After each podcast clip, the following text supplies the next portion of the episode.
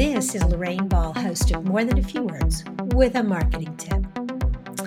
I remember when I was a kid and the doorbell rang, and, and, I would jump up and fling the door open in the hopes of entertaining a neighbor, a friend, or unexpected guest. But things have changed. We're a lot more cautious these days about who we invite into our homes and into our businesses. This creates real challenges for companies, particularly in the home service industry, but really for any type of service. How do you overcome this reluctance?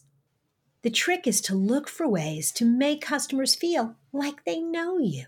You can do this by adding photographs and bios of your team members on your website and showing a little personality on social media.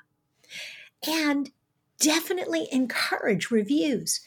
There is nothing that will reassure a prospective customer about inviting you into their home, like seeing that their friend or neighbor says, We've worked with these guys and we would do it again. So the next time you provide a service for someone, be sure to ask them to leave a review.